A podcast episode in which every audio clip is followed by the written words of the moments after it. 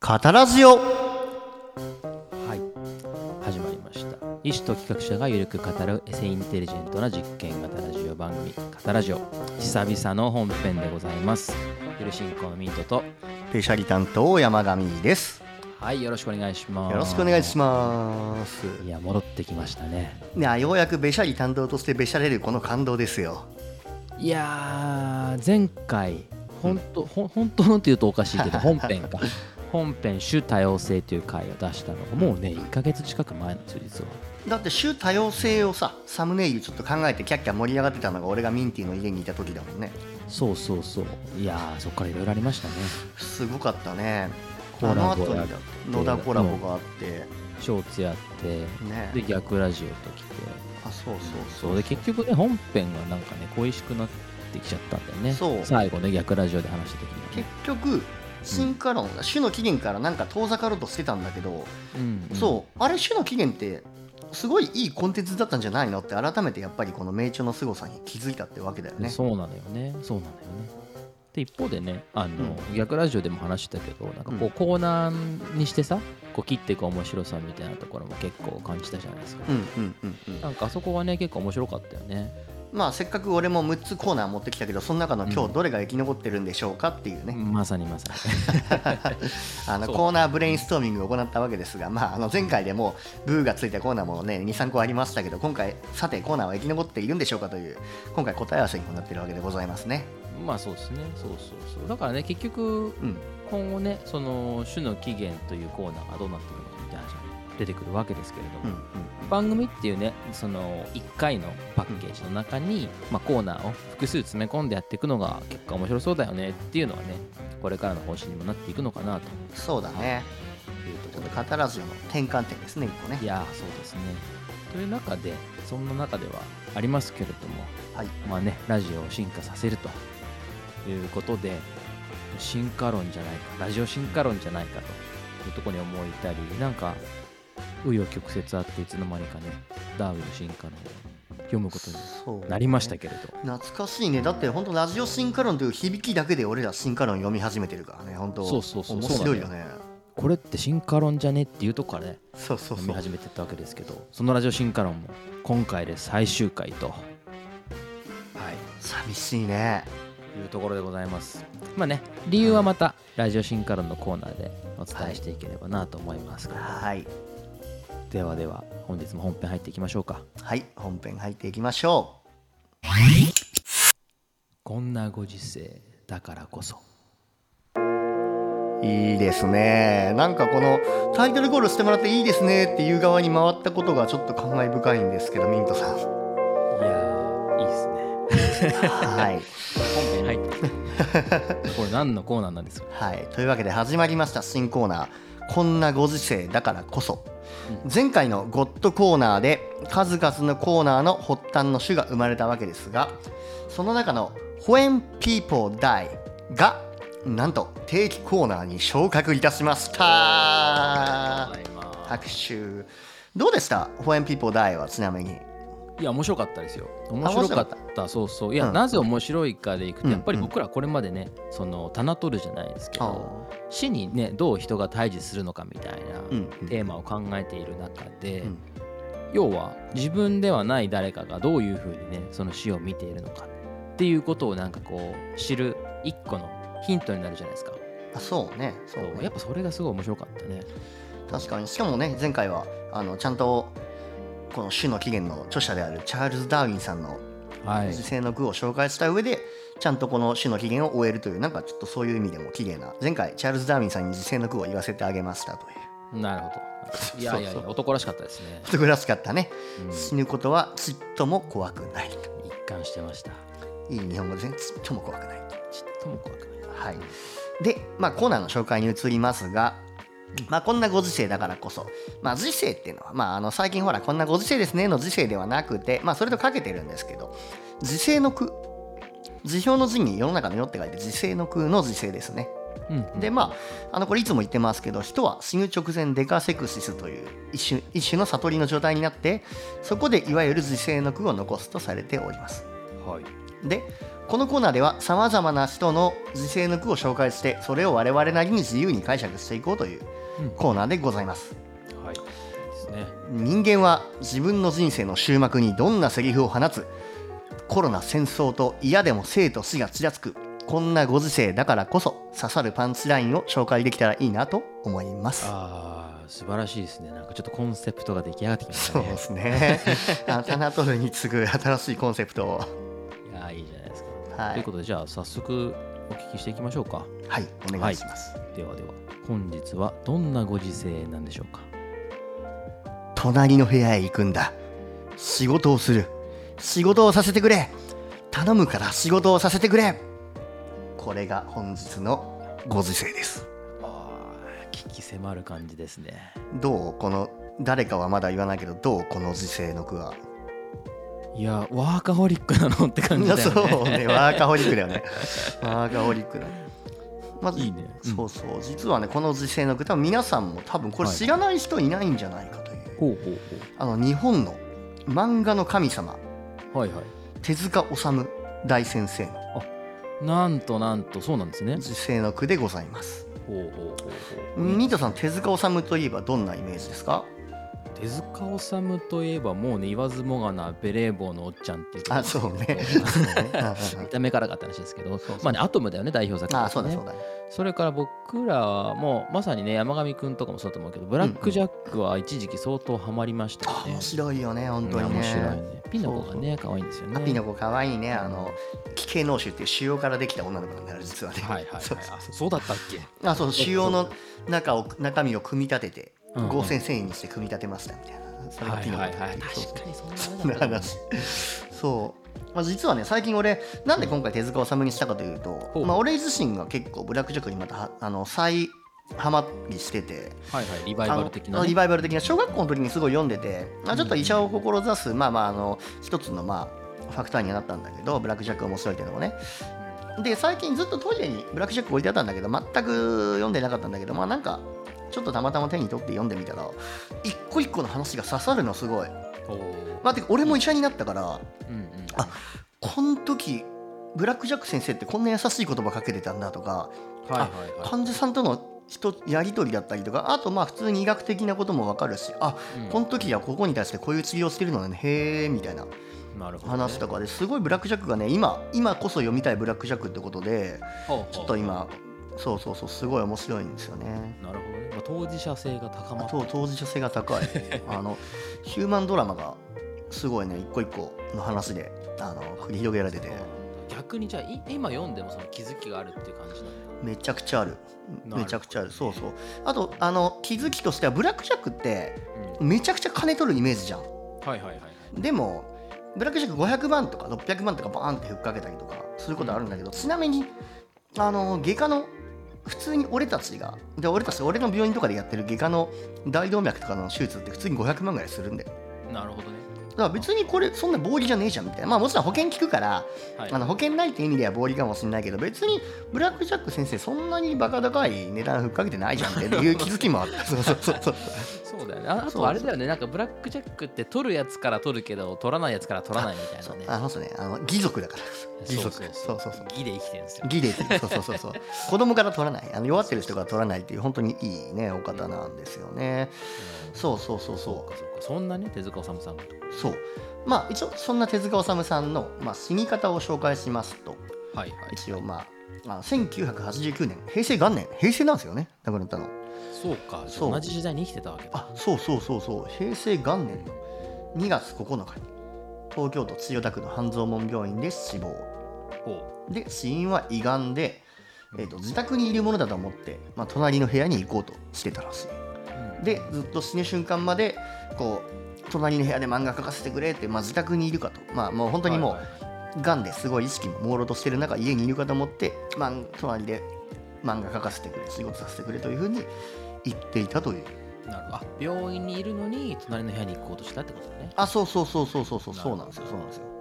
どうですかミントさんこの死に際いやもう本当に好きで漫画描いてたんだろうねって思うよねすごいよね死ぬ瞬間に頭の中に仕事のことがし頭の中仕事でいっぱいになるってすごくないいやそうだよねだからこのなんていうの、その仕事することが本当にライフワークみたいな言葉があるけどさ、うんうんうん漫画を描くこと自体が本当に人生そのものだったんだろうね。いやーね本当にライフイズワークだったんだろうね本当にね、うんこれちなみにさ、うんうんうん死ぬ瞬間までがんであることが伏せられたってのは本人にとってってこと、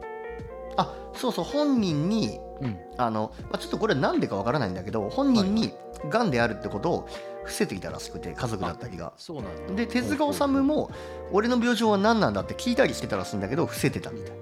いしかもへ手塚治虫って医者なんだよ実は知ってた、うんそのあの医学部で出てるんだけど、うんそうそうだからなんとなく分かってはいたんだと思うけどーはいはいでも一応伏せてたみたいよ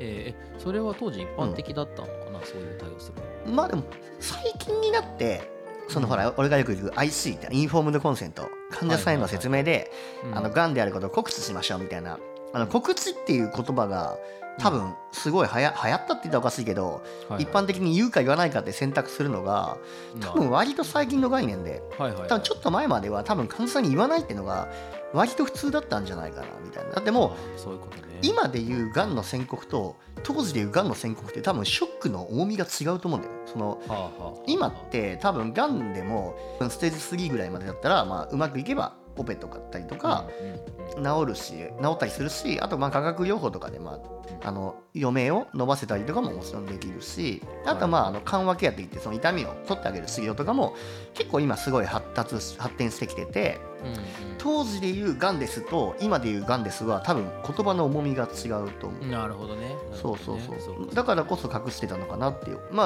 あ医者目線ではそう思うんだけどうんちょっと実際どうなのかは分かんないよまあ確かに確かにうんそうかそうかまあでも伏せられてたわけそうそうそうそうそうで、まあ、その手塚治虫の死生観だはい、なんだけど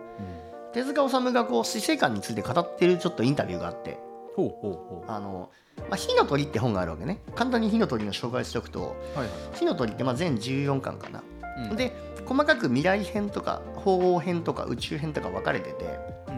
んうんでそれぞれに主人公がいるんだけどみんな主人公が全員うん生生きることへの執着がすごいの。うんうんで何かしらこの自分の死生観と対峙する瞬間があってその時にはいはい火の鳥がパッと現れてなんか死生観に関するパンチラインをボンと吐いてうん主人公が「と整った!」でもないけど「た棚取った」でもないねなんだろうこはいはう「火の鳥行った!」みたいなわかんないけどこうなんかすごいは死生観に関するそのパラダイムシフトが起きていい最後を迎えていくみたいなのがうん大体は火の鳥の展開なんだけどはいはい例えばその未来編っていう結構面白いやつは主人公が死ねなくなっちゃってはいはいはいもう永遠の命を得るわけようんうん主人公が。でその時に肉体は滅びてくんだけどほう精神は何になるかというと俺がよく言ってるオブザーバはいはーいになるそのオブザーバーのことを手塚さんはコスモゾーンっていうふうに宇宙生命コスモコスモゾーンって名付けてうんでうんうんまた人類が滅びてその生命がまた生まれ変わって発展していくまでの過程を全部見守るそのコスモゾーンさんが。えーそうそうで最終的にうんコスモゾーンは火の鳥の体の中に取り込まれて昔愛した人と出会うみたいなでみんなコスモゾーンになってコスモゾーンは実はその全ての原子とか素粒子とかにこう組み込まれてて、今結局あの輪廻じゃないけどコスモゾーンとなって、はいはいはいまた全ての物質を構成しますよって死生観を提示したりとかえー面白いね面白いのそうそう面白いなそのある種なんていうかた魂的な存在とあかそうそう魂的なその死生観を提示したりとか、えー面白い面白いそうあとこうなんかすごい「鳳凰編」っていう結構火の鳥の代表作でははいすごい死ぬことに生と死にすごい悩んじゃってなんで俺生きてるんだ、なんで先生っていうかそのお師匠様死ぬんだけどお師匠様死ななきゃいけなかったんだって悩んでる人に死の鳥が、あ火の鳥が生きる死ぬそれが何だというんだ宇宙の中に人生など一切無だちっぽけなゴミなのだっていう白煙をボーッと吐いて、はいはいなるほど分かったぞってこうあのパラダイムシフトが起きるっていうシーンがあってなるそこほでどなるほどあこれがなんていうか生観揺らぐんだな揺らぐ漫画だなとはいはい、あなるほどね。そうあだからそういう漫画そそうかそうか。火の鳥が媒介となって何かしらその死生観に対する気づきを与えていく、主人公そうにそう対そうして与えていくっていうそういうプロセスってことだね。だからまさにこの「カタラジオ」に結構、うんなんていうか割と方針としては似てるというか割と「カタラジオ」リスナーが読んだら結構面白く読める漫画なのかもしれないそうそうそう確かにそうかもしれない。だからこのね棚取ってる我々にも火の鳥が現れたらなんか言ってくれるかもしれないいやいいっすね読みたくなりますね 読んでるちなみにがぜん読みたくなりますねうんちなみに火の鳥はあうのん図書館と相性がいいからあのそうだよね図書館には火の鳥置いてないとこないからさ 確かに図書館で借りて読むという確かに確か そうそう にいやーおもろいおもろ手塚治虫の中の火の鳥みたいなその別のマインドが、はいい、やお前だってただの人間なんだいずれは死ぬだから死ぬまでの生きがいみたいなものをよく体験しておけよと自分に言い聞かせてるというのがいうん手塚治虫の死生観ほうほそうだから俺みたいにあもう死にたくないもう死んだら全部終わりだじゃなくて手塚さんはその生きがいを体験しろっていうこれ多分火の鳥俺は読んでないんだけど火の鳥の黎明編っていうあのうあいくつかあるもんねそうそうそう、ね過去の話とかのやつで多分そういう同じことを火の鳥が多分あの主人公に言ったりしてるんだけどはいはいはいはい火の鳥ししだから手塚治虫はその生きがいを体験しろってどうせ死ぬんだったらその生きる生きがいを体験しておけっていうのが手塚の死生観なんだけどミートさん、はいはいどうですかその生きがいを見つけたら死ぬのって怖くなくなるいや生きがいを見つけたら死ぬのが怖くなくなるってわけじゃないんだろうなってでも今の話を聞いたらちょっと思ったけどねあーどっち、かっていうとうん、生きがいを体験するっていうことはうん当たり前だけど生きてないとできないから、うん死に対して何か考えるんじゃなくて生きるっていうことをなんかこう全うしろよっていうことを言い聞かせてんのかなってちょっと思った。あーなんかそのなるほどね怖さ、死ぬ怖さを克服するとかっていう話じゃないかもなってちょっと思ったな今の。なるほどねだからもう手塚はもう別に死ぬ怖さに関しては特に研究してなくてそうそうそうだ死というその、生生きることのさカウンター概念みたいなものを使うことでむしろより生きるということにもっと執着を持てよって言ってんのかなって思った。ああなるほどね、うんどうせ死ぬんだから今今もう生きてるのは間違いないんだからそこの性をより充実させろっていうメッセージね、そうそうそうすごいだからさっきのそれうんそれがなんかそのままさっっきのさしの仕事するから隣の部屋に行かせてくれっていう話にもそのままつながってるだからもう生きがいもう終わっちゃうから生きがいを体験させろっていうそう最後の一瞬までい生きがいを体験さはせいてくれはっいはていはいいうはなんかそういう時世の苦いな難るほどなるほどじゃないかなって今はいちょっと今のはねいそのメッセージというはいか言い聞かせてる話を聞いて思いましたねえでもすごいよすごねその生きがいがうん仕事であるって例えばインティどうだろうねその生きがい何っつったらおかしいけど死ぬ間際とかに仕事ってなる、あーだからその仕事っていう言い方でその人が何を意味してるかって意外と変わるじゃないああはいはいいそこはなんかこうラフに語れないなとは思うけど、うんうんまあ、例えば僕今このね「カタラジオ」の中で企画者ですよっていうふうに言ってるけうんうんどうんうんその企画をするっていう営みイコール仕事だっていうふうに考えるんだったら、うまんあ、多分企画したいなって思うだろうなっていうのはなんとなくわかるそれはああなるほどねわかる気はするなっていうのは思っていてつまりなんか企画するっていうことは、なうんね、何か課題があった時にそこに対してどうやったらそれが解けるんだろうかとか、まあ、要はか何かを考えるってことじゃないですか。まあそうでしかもミンティとかだったらその自分がもし死ぬって分かったら死を企画するって言ったらおかしいけど死ぬまでのプロセスをなんかの企画にしてなんかちょっとすごい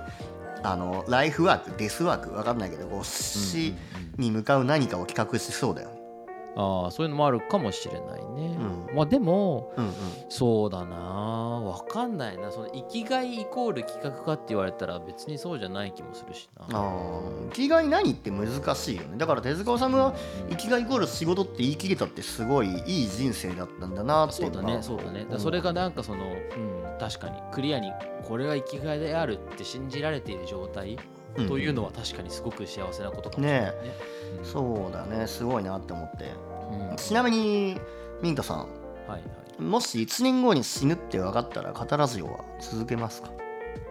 いや続けるでしょそれは。続けようぜ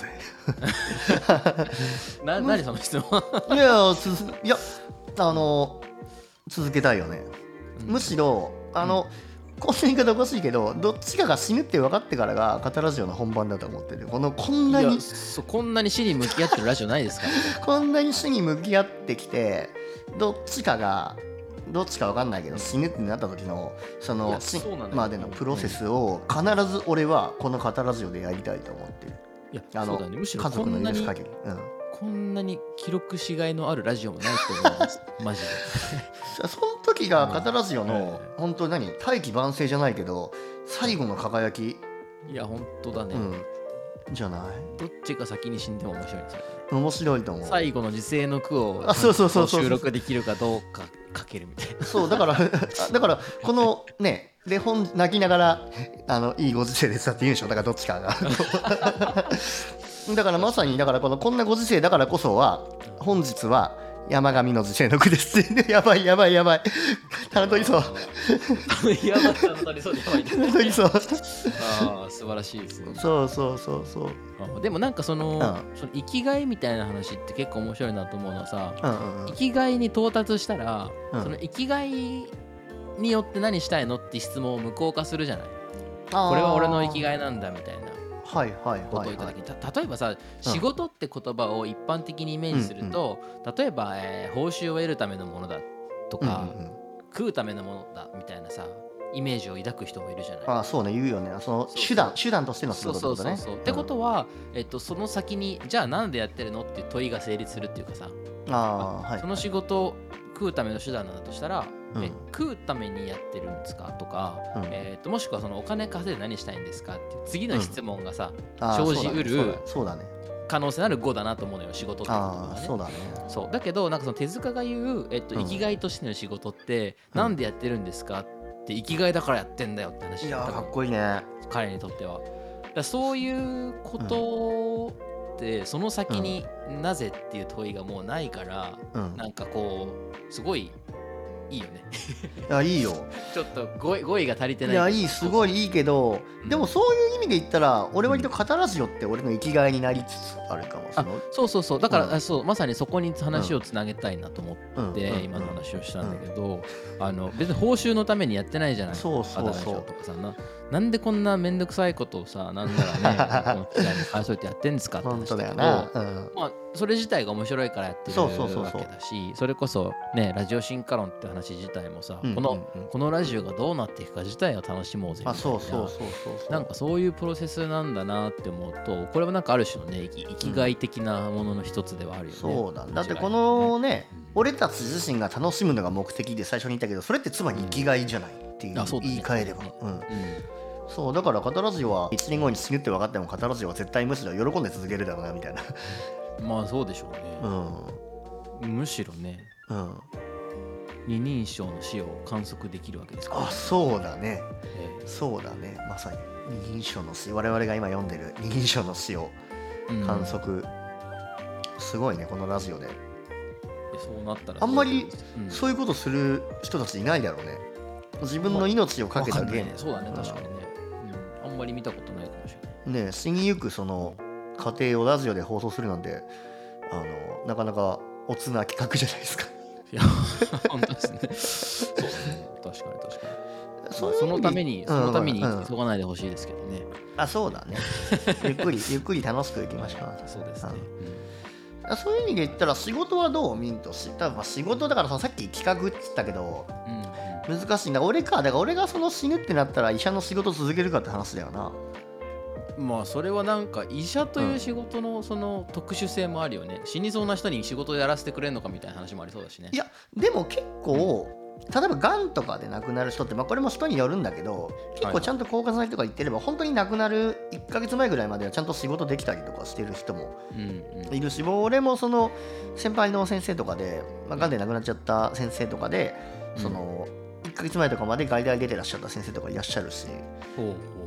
でもその先生見ててすげえなこの先生がんもうなんていうかステージ4のがんなのに仕事されてるんだって思ってたけど、うんうん自分そうなれるかなとちょっと思って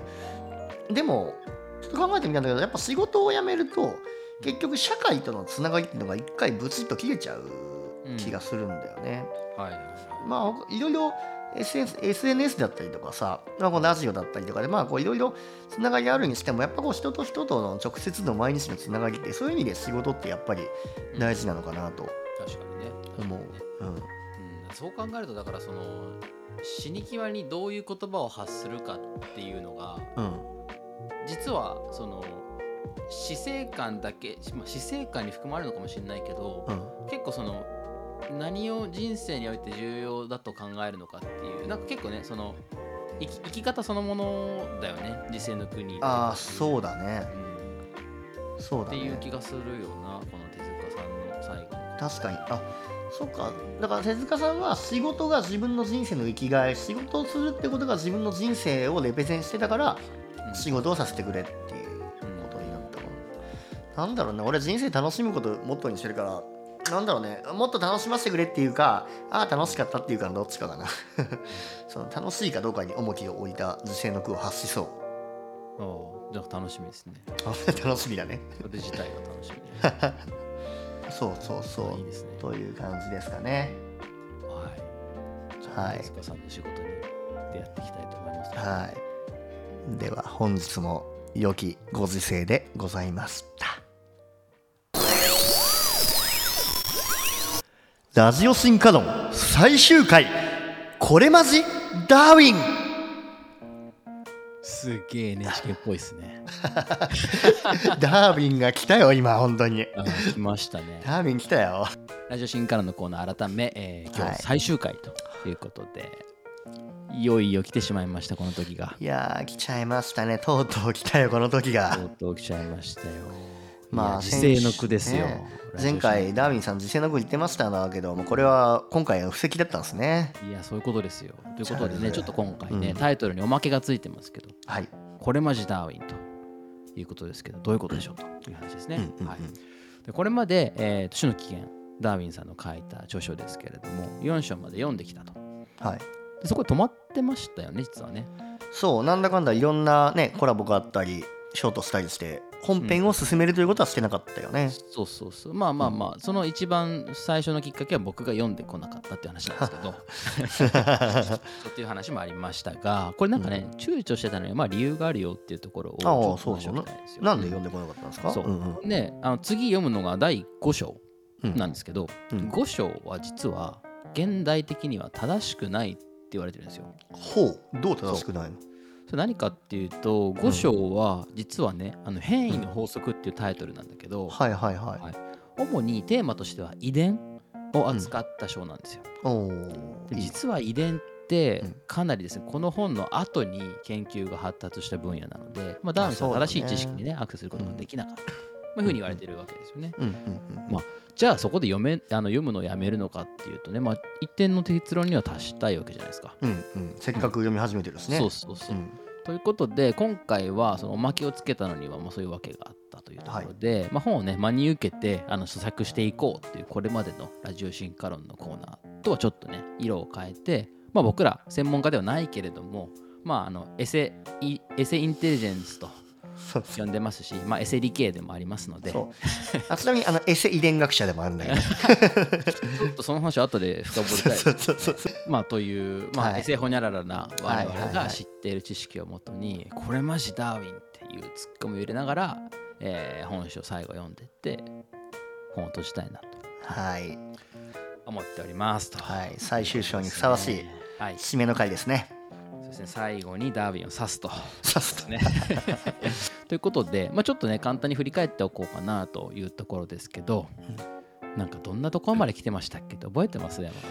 んちょ待ってよだからあれでしょ種多様性でしょあそうそうそううんうん種多様性だったのよ。だから結そうそうそう局種が多様な理由っていうのはこの地球の限られた地球という惑星のうんうん資源を取り合わないためには種が多様になるしかなかったってそれってあれがそうミントのミントが出した結論あそうだねそ れはね確かに種多様性の回の結論はそうだった、あ そうだ確かにそれも大事な結論ですよね、うんうんうんうんあ今徐々にその多様になってきてるよっていうのは、うんうんえー限られたリソースをみんなでうまいことやりくりするためなんじゃないかっていう話はねそう考察確かだにねしたねそうそうまあちょっとね本編の話もざくっとじゃあ振り返っておきまうしんょううんか、うんうんここまでまあどこまでどうやって読んできたっけっていうところでいくと、うんまあ、読んできたのはねさっきも紹介しましたけどダーウィンの種の起源でしおたよーね懐かしいねこのくだりそうそうなの毎回やってたのよ懐かしいねこのく だりはいはいで毎週1章ずつ読んできてて、うんで4章の自然選択っていうところまで来たんだよね。うんそうで4章のテーマ何だったかでいくと、まあ、自然選択なんだけど、うんまあ、要は個々の種がどうしてこれほどまでに多様でで環境に対して適応的なんだろうかっていうのが、まあ、ダーウィンがそもそもね4章だけじゃなくてこの本全体で取り組みたかった問いだっったんですねそうね、うんそうそうで前回の副題にもなってたなんで生物ってこんなに多様なのっていう、まあ、問いなわけじゃんそれって、うんうんうんうんそうそのアンサーが分かってきたよっていうのがここまでの読書の遍歴だったわけです、そね、うだねそううんうんそうそうでここでね多様多様って言ってんだけどこの多様性って何なのっていうと種の多様性ってことだよね、うんうんそううんだから前回は種多様性って言ったんだけどちょっとあのちゃんファン少なかったよねそうだねあのちゃんね 意外と、まあ、あのちゃんのせいにするのはよくないかもしれないけ どもうちょっとバズるかと思ったらそうそうまあちょっとね我々のバズのハードルが低すぎるんでそうだねそうだあねのそのねたかだか100再生 YouTube なんでね100で喜ぶ YouTuber いやいやいや小さなことをね喜んでいきたいですよ、ね、でもありがたいよね最近コンスタントコンスタントに YouTube100 再生超えるようになってちょっとなんかうん少し大きくなってきたかなカタラジオの船もっはてい、まあ、ハードいルうが低くていいっすよね。はいじゃあ、置いときま して、そうそう、はいまあ、ちょっとね、伝わってない感がね、ありましたけれども、集大様性っていうのは中多様性のオマージュだったんですよ、という話ですね。そうそうそうで、だからこれが、そのこんこの本の、まあ、根源的な問いなので、なんでこの本が、えー、と種の起源っていう話なのかってところも、なんとなくね、見えてくるわけだよね。うんこういうところからね、うんうんうんそうそうそう。で、まあ、肝心の何が分かったのかっていうところもちょっと簡単にお伝えしておくと、はい何がねさっきのその「なんでこの生物って多様なの?」へのアンサーって超端的に言うと、自然選択というプロセスが働いてるからだっていうことなんだよね。あそういうことだねめちゃめちゃ単純に言うとんんそうそうそうそうそうそうそうそうでその自然選択って何なのっていうのは4章に書いてあって、まあ、これもめちゃめちゃ端的に言うと、えー有利な変異っていうのは保存されて、うんで不利な変異っていうのは排除されていくっていうプロセスなんですよっていうことなんだよね。うんうんまさにそういうことですねそうそう思い出してきましたか思い出少しずつ今うんうん思い出してきましたああ当時当時の記憶が蘇ってまいりま したよそうそうそうそうでこのプロセスを説明するために1章2章では変異っていう概念どんなことが、えー環境で観察されてるのかって話を整理してたりとか、うんあとその変異が現れた個体をうん保存しようとする力学として生存闘争っていう原理があるよねはいはいはいはい3章で紹介されたりとか、まあ、つまりこのね自然選択のプロセスを説明するための概念っていうのがまあ前半で紹あ介そさうれているねうんそういうことなんですよね。そうそうはいリスナーと一緒に振り返ってる今はい、いや大事なとこですよ振り返りはねそうそうそうでその中で今回5章ですよはいそこ見ていきたいわけなんですけども、まあ、タイトルさっき言った通り変異の法則とはいうところではい変異がどういうメカニズムで起きるのかっていうところを触れた章でありますとうんいうところでまあねちょっと冒頭でもちらっと触れたんだけれどあの変異のねその裏っ側のメカニズムで実は結構遺伝が関連してますようんうんうんというところなんだよね。なので、まあ、ここにも触れた章ですよということですと。でなんかよくよく考えてみるとうん自然選択説ってあるじゃないですか。はいはいはいはいさっきも言った有利な変異は保存されてうん不利な変異は排除されると。うんうんまあ確かにそうだなってなりそうじゃん。うんうんそうだねうんそうだけどよくよくこの有利な変異保存されて不利は排除されるよっていうのを聞くと、なんで一つ一つの変異が起こるのかっていうことについては一切触れてないんですよね。まあそう変異があるものとして話が進んじゃってるってことだよねそうそうそうそうそう。そうだからそこのメカニズムねうんそうそうそうこの本の前半では、うんあの変異ってこんな時に観察されるよねっていうファクトをひたすら積み上げてうんうきんたと。うんでじゃあその自然選択進化をドライブするプロセスって自然選択なんじゃないかっていう仮説が提示されたと。うんだけどその自然選択に含まれている変異っていう概念自体がどう起こるのかこれは十分説明できていないので、うん本章ではこれを保管しましょうと、まあ、そういうことなんですよね。そうっていう中ではいそのさ遺伝の話を、えーやっていくわけなんだけれど、はいちょっとねこの本が書かれた時代背景のことを改めて振り返っておきたいんですようんうんなぜなら当時ダーウィンが考えたことが古くなっちゃってるかもしれないっていうのがこのね5章が進まなかった理由でもあるので、はいはいはいははいいでこの本っていつ書かれたかって覚えてますえっとね1850年ぐらいじゃなかったっけおおいいですねちょっとだけこのそうそうそうそうこの本書かれたのは1859年おおいいねですねでこの59年ってどういうタイミングかってさ、なかなかさ、えーとね難しいところかもしれないけどペリーが来たぐらいじゃないそうねまさに日本は江戸時代そう後期とかそうだねうんうん53年がペリー来航だから多分その辺じゃないそうだよねっていう世界観ですよかなそんな中で生物学とかこのうんなんだ生態学みたいな領域でいくとうんメンデルさんって覚えてますあああのメンデル遺伝の法則ねそうそうそう、うんうん生物なんだっけ高校の生物とか取ってた人は知ってんのかなあそうねよくそう出てそくうるあのうんエンドウ豆の交雑実験っていうのがありましてあーはいはいはいはいこれがちょうどこの本が書かれた1859年の6年後だから1865年かなはいはいに発表されてるメンデルの法則っていうのがあるんだけどその優性遺伝の法則優性劣性みたいな話うんとうんあと分離の法則ってやつと独立の法則ってやつを見つけたみたいうんうなん話があって、まあ、その3つがそれぞれ成立するから、えーこういう遺伝が起きるんですよみたいなことうんをう、まあ、説明しましたっていうすげえ雑な説明だうけんど、いやいやいやそうそうそうそういうのがまあメンデルの法則ですよと、はいでちょうどねその辺りってなんかめちゃくちゃそのなんていうのこの遺伝に関する発見が多かったみたいで。あそうなんだそうそうそうその数年後68年かな、1965がメンデルでしょ、でんうん68年が、うんえーっとダーウィンのこの種の起源の後に書かれた別の論文があって、うんそこでダーウィンはパン言説っていうのを唱えるらしいんですよ。ダーウィンが唱えるのそう、ダーウィン自身がパン言説を唱える。そう何パンゲンって何パンゲンってパン言説ってこれ何かっていうと、おそらく遺伝の時にうん何かしらの形質をうん次の世代に伝えるための粒子があるんじゃないかっていう仮説をあ発表するんですよ。じゃあダーウィンじゃあちょっと言い方はあれだけど、晩年はちょっとなんか違う方向に行っちゃったってことその種の起源出した後はちょっとその遺伝の本筋からは違う方向にちょっと行ってしまったのねいチャーやルズむしろ遺伝の本質そのものだよね。どっちかっていうと。粒子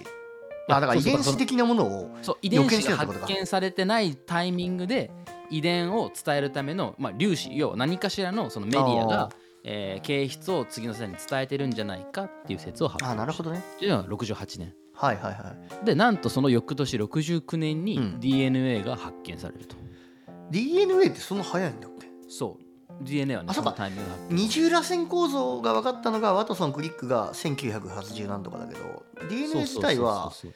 DNA の存在自体は1800年代で分かってたのそうということらしいんですよあそうなんだ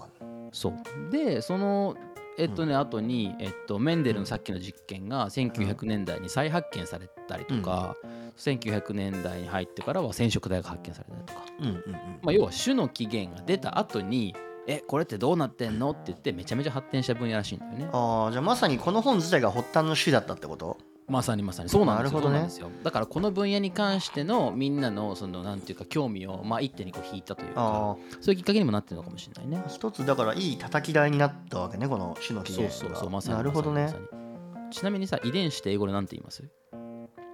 ジーンジーンだねん GENE ジーンうんジーンこのジーンって実はさっきのパンゲン説のパンゲンから来てるらしいですよ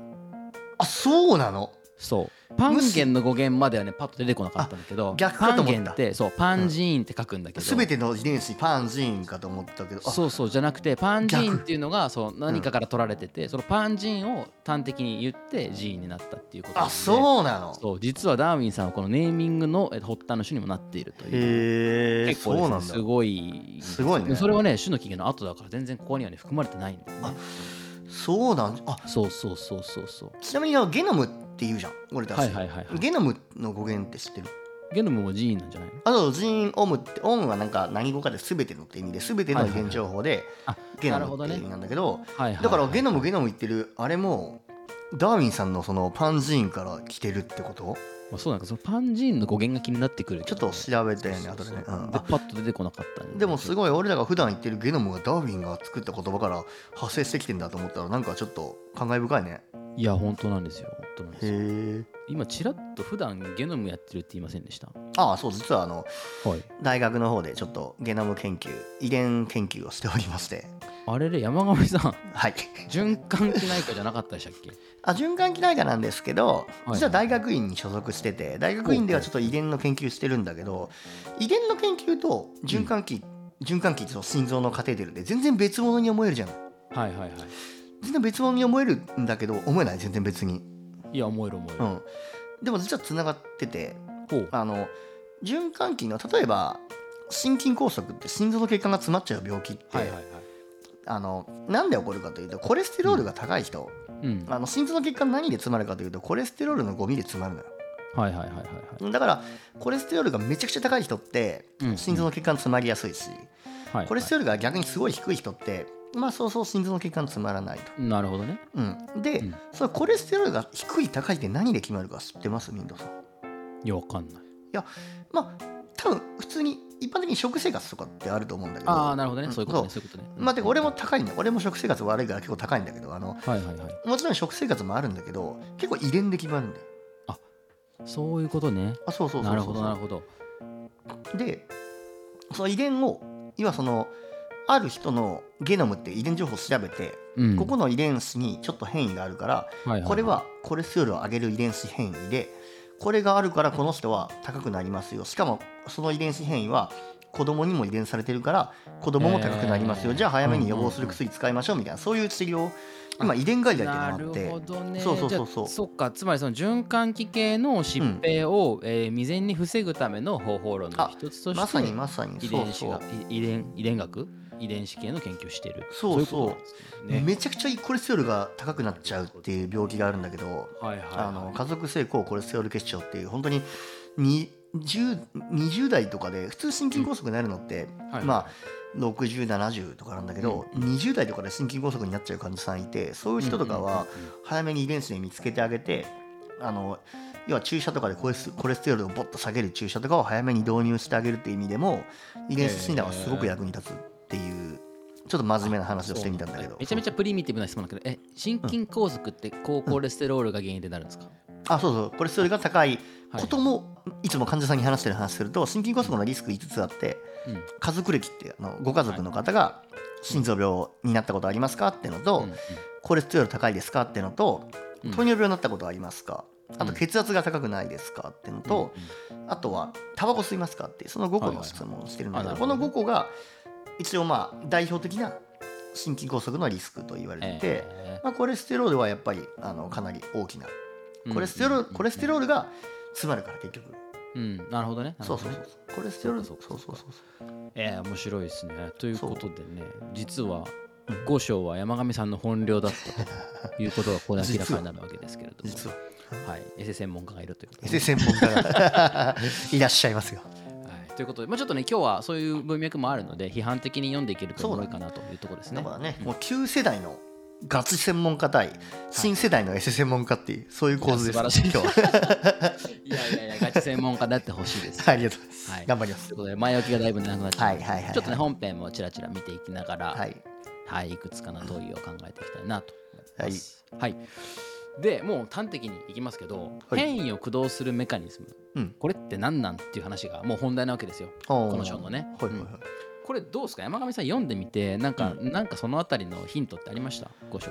結局ダーウィンさん分かってないんだよね駆動するメカニズムに関してはあまり分からなかったみたいな結論じゃなかったっけああ、そうそう、だからね、えっとね、うんダーウィンさん結構ね、面白いこと言ってて、うん全然変異のうん実態ってつかめてないんだってことは、うん実はね、自分で認識してるんだよね。あそうそうそうそうそう認識してんだけどなんか大きく3系統ぐらいの可能性を示唆しててああそうなんかね1個は突然変異これはねもうずっと変異の1章2章からずっと言ってんじゃん、いきなりりなんかこう極端な変異が生まれるよとか、奇形でさえ変異だよとかって言ってうんうん突然変異が一つだね、でもう一つが先祖返りあ先祖返りあの一章で出てきたそ先うそう祖返一章り出てきた、うんなんかあれは何世代か続いた後にもともとの先祖の形質がいきなり発現しますみたいな、うんうんうんこれ先祖返り、うんでもう一個がなんか外的作用みたいな話があってあーはいはいでこの3つっていうのが、あの変異の原因なんじゃないかって言ってんだよね。考察してたうんね、うんうん、で5章の中ではなんかそれが結構順番もバラバラで入り乱れて出てくるかうんうんうらん結構読みづらいんだけど、まあ、なんとなくその3つにこう整理できそうっていうのが、まあ、読んでみえたーっとなん章だ先祖返り外的影響あそとう突然変異突然変異でもある意味全部まああの外的影響ある意味全部当たってるんだよね今の遺伝で考えても、そうそうそう、んまあねえ今の言い方で言うと当たってるんだけど、うんうんうんでちょっとここでねその、それぞれを深掘る前に、うん自然選択との関係ってどうなってたっけっていうのをちょっと一回振り返ってきたんですあよあはいはいはいはいでさっきちらっと言ったけど、うん自然選択って変異を保存するっていう営みのメカニズムの説明だったじゃん、うんうんつまり、えー環境に対して有利な変異っていうのは保存されるけど、うんえー不利な変異っていうのは淘汰されていくより、はい、っていうメカニズムが自然選択でしたとそうです、でさっき、えっと、冒頭でもお伝えしたかなと思うけど、うんえっと、変異のメカニズムそのものうんつまり個体における変異がどこから生じてくるのかっていう話うんうんはそれだけど説明しきれんよねっていうのがここまでの整理だったよね。ああそうだったねうんうん、でその流れでいくと自然選択って環境との作用じゃないですか。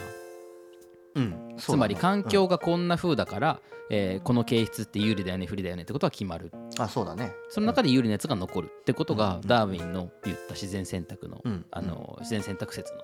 立場だよねまさにまさにそうそうそう、うんだからダーウィン的にはうん突然変異とか先祖返りもあるんだけど、うん外的作用ってどういうふうに変異に作用するのかっていうところをやっぱ考察したいっていうのがああダーウなィンがんと一なく番ねそうそうそうダーウ推したィいンとこのろだ興味本興味領域というか、うんダーウィンが一番気にしてるのはそこなんだなっていうのがなんとなく読めるのがこの5章のねスタンスなんですよ。でもなんか結局外的作用の及ぼす影響はあんまり大きくないんじゃないかみたいなこと言ってなかったっけそうでここで出てくるのが、うんそのねさっき山上くんがちらっと触れてくれた「要不要の作用」ってやつなんだよね。うんこれ何でしたっけ要不要の作用って必要なものはうん残っていってうん不必要なものは消えていく例えばその地面の中とかに住んでるモグラとかミミズの目はどんどんなくなっていく不要だからってうんうんいううんうんような話なんだけど、まあそれを誰がどう要不要判定してるかまでは正直私には分かりませんみたいな結論だったあ。そうそうそうそうなんだよね、なんか要不要っていうことを一番最初に言い出したのは実はラマルクさんっていうおっちゃんでおーそうラマルクさんはダーウィンからさらに遡ること50年ぐらいかな1800年代の初頭にこのラマルクさんっていう人が提唱したのがこう要不要説っていうのがあるんでね、でこれ何かっていうと新しい形質を獲得するプロセスとしてよく使う形質とか何かしらこう、まあ、頻度が高いみたいな書き方とかでしたかなもうよく使う形質っていうのは強くなるし、うん使わない形質っていうのは弱くなくなっていくよ、うんまさにモグラの目の話とかそうだよね、うんうんうんっていうことを言ってるんですよ。でこのこの要不要説のポイントは何かっていうとそれがこう世代を経て定着していくよって話じゃなくてうんその個体の一生のさライフサイクルライフタイムの中である特定の変異、形質を獲得したりそれを捨てたりするっていうことを言ってるんですよ。ああそうだね。うんそうそうそうだからそのある種後天的な変化体の特徴の変化っていうのが遺伝するんじゃないかって言ってるんですよ。うんうんうんうんでダーウィンの種の起源ではこの変化が遺伝することはほとんど疑いがないって言ってんだよねああ言ってるね。つまり後天的に形質を獲得することができて、うんその変化が遺伝するぜって言ってんですようんすごいこと言ってるよね。これってどうですか遺伝の研究者の立場からするといやちょっと取ってつけたこと取ってつけたようなこと言ってんじゃねえよって感じだけいやそうそうそうそうそう そうなのよど そんなわけあるかって そんなわけあるかって感じだよね。そうそんなわけあるかって感じじゃん、で確かにダーウィンは要不要の判定は無理って言ってんだけど、うんうんうんでもダーウィンはなぜか判定はできないにもかかわらず、うんこれらの変化が遺伝することはほとんど疑いがないって言ってるんですよそうだダーウィン先生もだからこう4章で力使い果たしてちょっとあのー、猛録されてしまったんですかね5章 でそうそうそうだからこれ、えっと一応結論から言っておくと現代の、えっとこの生物学ないしは生態学とかうのん知見からすると、まあ誤りですよねこれはねそうだね明らかに誤りだと言っていいはずうんうんうんうでんえーなので、まあ、一章だったりねあの序章で見た神経質なダーウィンを知ってる我々としては、ねまあ非常に脇が甘いと言わざるを得ないですうんそうだねなんかうんあれかだからほらこれ書くのに執筆結構急いでたからこの5章書いてるぐらいで他の人らがこう競合が出始めてああ早く書かねばってなった可能性がああるそれは確かにねあり得る まあダーウィンのこの焦ったっていうのはそうあり得ますね種の起源を書いてる背景を知ってる我々としてはさまあ確かに確かにそこら辺は少しねそうそうそうあのー組んであげたいところかなそうそうそうそうそうそうまあでもだから確かにあのー、今あの話に上がった通りで、うんあの要不要説の現代では、ね、否定されてるわけですけれども、じゃあ何がこの変異を駆動するメカニズムなのかっていう話を少しねその外の知見もつまみながらお話しできるとおもろいんじゃないかおなといいねいいねはいいうところなんですけどじゃあ変異の原因変異を駆動するメカニズム何なのかとうんうん言うと、まあ、ざっくりね4つかな4つあるっぽいほこれはちょっといろいろな知見を総合してう教えてくだ説さ明いするのに4三つつかかなな、うんうん、で1つ目が突然変異ですねあこれはもう今さのっきも出てきました今からミンと話すのはこれ現代の現代試験ごだもめんねねそうそうそうああのねダーウィンの種の起源の中には書いてないんだけど、はいはいはい改めて、えー要不要説が否定されている現代で何が、えー変異の原因なのかとはいはい言はういと、はえー突然変異が1つ目い突然変異あるねで2つ目が、えーさっき出てきた先祖返りみたいなものだねつまり突然変異のリセットっていうふうに呼ばれてるらしいんだけどあ先祖返りあるのね先祖返りっていう先祖概返り念ある、うんそうで3つ目が環境因子による変異これちょっと後で説明しますうん環境因子による変異うんで、えー最後が遺伝的不動この4つです遺、伝的不動うん、はでい多分それぞれなんじゃそりゃって感じだと思うので、うんそうねちょっと教えて現代の言葉で一旦説明すると、はい突然変異っていうのは、うん現代における突然変異の解釈はランダムな遺伝子の変異だということなんですはいはいでこれの原因はなんかいろいろあるよって言われてて例えば、今って遺伝子ってこう複製されたりコピーされていくことで、どんどん細胞が増えていくってことがまあうん分かってるじゃない、その時に起きる複製エラーだったりとかあーっていうのがまあ、このランダムな遺伝子変異を起こしてるんじゃないかと言われているらただしいね、そもそも遺伝子をちょっと定義してなくてまだこのまあラジオで確遺伝子は何かという話だけどまあ遺伝子は何かだそうだそれじゃあせ専門の先生に定義してもらいましょうか遺伝子っていうのは簡単に言うとこう、うん人体の設計図で、遺伝子があって遺伝子にその人体をこうこうこう作れっていううんうん情報が書いてあって遺伝子のもとに人間の体はタンパク質を作っていって体を形成していくとうんだからもうあの人間の体はもう全部設計情報が全て含まれててその全ての遺伝情報をまとめたものをゲノムさっき言ったゲノムって人ゲノムっていうんだけどうんその一個一個の遺伝情報を書いたそのなんていうのメモリが遺伝子というふうに呼ばれていると、うんうんそうそうでそれがあの変異するって話ねはい、そうですね,、うんそうですねだから遺伝子というものがあそうそうだからえっとよく変異変異って言ってるけど、うんその変異って何の変異かって言ったら、まあ、体の特徴だったりとか、えーその種の性質の特徴のことを、まあ、性質形質っていうふうに呼んでるわけですよね。でその性質が生じるための、まあ、生じるためのというと言い方がおかしいかもしれないけど、うんその生性質を生んでいる設計図のことを遺伝子っていうふうに呼ぶよって話あそうだね、うんはい。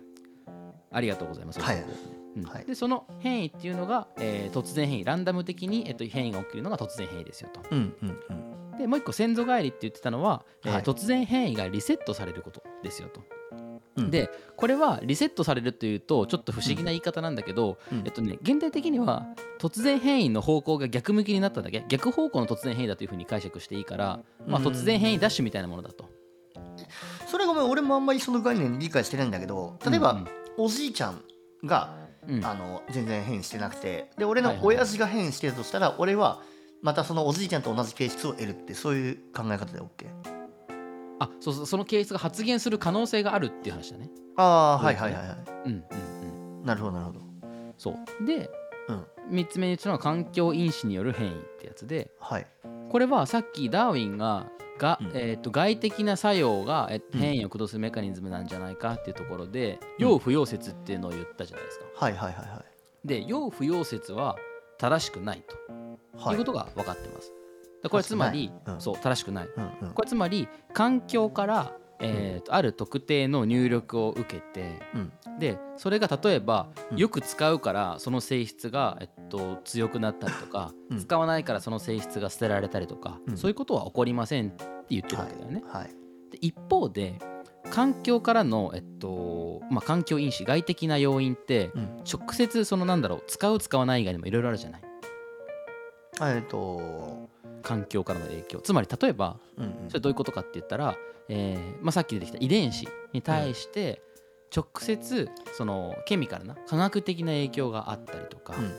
あるいはそこに放射線を浴びるみたいはいはいなはい外的影響があった場合にはそれが因原因となって、うんえー変異を何らかの変異を起こす可能性があるとないるほうふうどに言われてると。で逆に言うと現代の環境要因の変異っていうのはうんそれだけですよおそらくあみたいなことらしい。あ放射線でね確かにそうそうそうんだからそのダーウィンが素朴に考えてたような、その生活する中で生存闘争の中で使う機能っていうのが、えーある時ある個体の中で突然生じるみたいなことはあーないですよって言ってるわけですね。うんであの放射能を浴びて白血病になるのはそういうことだよねだからあそうそうそうう、んまさにおっしゃる通りだそそうそうあそあの血液瞬のが間んにになるそうそうそうそう遺伝子の複製するっていうところに対して選ばれてるよねってことだよね。うんはい、で最後に言ったのが遺伝的不動っていうやつで。なんだそれうんこれなかなか聞き慣れないよね遺伝的不動、不動って何かっていうとこの浮いて動くっていうおうことを感情で書きますけれどこれ何かっていうと、まあ、遺伝子というものがうんその生物の、うんまあ、形質っていうふうに呼んでるけど特徴を伝えるための因子になってますと。はいでその遺伝子っていうものって必ず繁殖行動、えー生殖活動の時に次の世代につながっていく遺伝子ってうん、全てを持っていくことができないから抽出されるわけだよね。ああはいはいはいはいでその抽出される遺伝子に偏りが生じるであろうということが、まあ、統計的に言えるわけですよと。なるほど、そうでそのランダムにサンプリングされた遺伝子の偏りっていうのが、うん、ある特定の方向にこう向かっていってしまうことがあり得るんだということを言ってるのがこの遺伝的不動っていう考え方で、はいはいはいはい、まあ、つまり、あの1個の種だけ見てたらなかなかそういう話って分かんないかもしれないんだけうど、んある一定の、まあ、種の集団グループを観察した時に、まあ、ある特定の、まあ、遺伝子による、えーとまあ、性質遺伝的な要因っていうのがうんある特定の方向にこう推移しているように見えるこれを不動ドラあのドリフトっていうんだけどうん、不動っていうふうに説明していると。はいはいはいなんだけどポイントはこの抽出される抽出っていうのが、うんあの無作為なんですね当たり前だけどあどんな性質があるからこの遺伝子抽出しようみたいなことを選択する主がいないわけですよ。あそれは本当に無作為なんだ要は、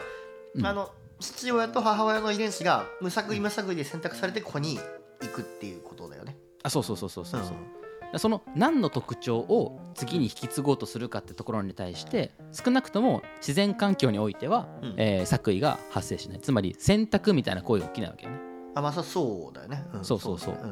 んそうだから、えっと、ポイントは何かっていうと変異の方向づけみたいなことがないってことなんだよねああはいそうはいはいこれって結構大きなこと言ってると思っていて、うんまあ、つまり何かっていうと、うんダーウィンってうん自然選択説を唱えることによって、うんえー選択だ適応だって話をずっと言ってきたじゃないうん言ってきたね環境に対して適応的になるみたいなことをよくうん言うっんてたじゃない、んうんうんでそれって要は環境に対してこういう性質が最も適しているようんっていう状態に落ち着くことを適応っていうふうに言うんだけれどうんそういった適応状態に向かっていく向かっていかないっていうこととは関係なくうんある種の変異っていうのが起きてきてそれがその種のケースとして定着する可能性があるよっていうのがこの遺伝的不動っていうあ概要は念で自然選択とうん相反する概念ってことね、そうあの、うんうん、まさにまさにおっしゃ全る然通自り然環境の大きな流れと関係なく関係ないとこでうん勝手に、まあ今で言うと遺伝子の遺伝子の変異が起きていますよってことねはいそういうことなんですよそういうことなんですよ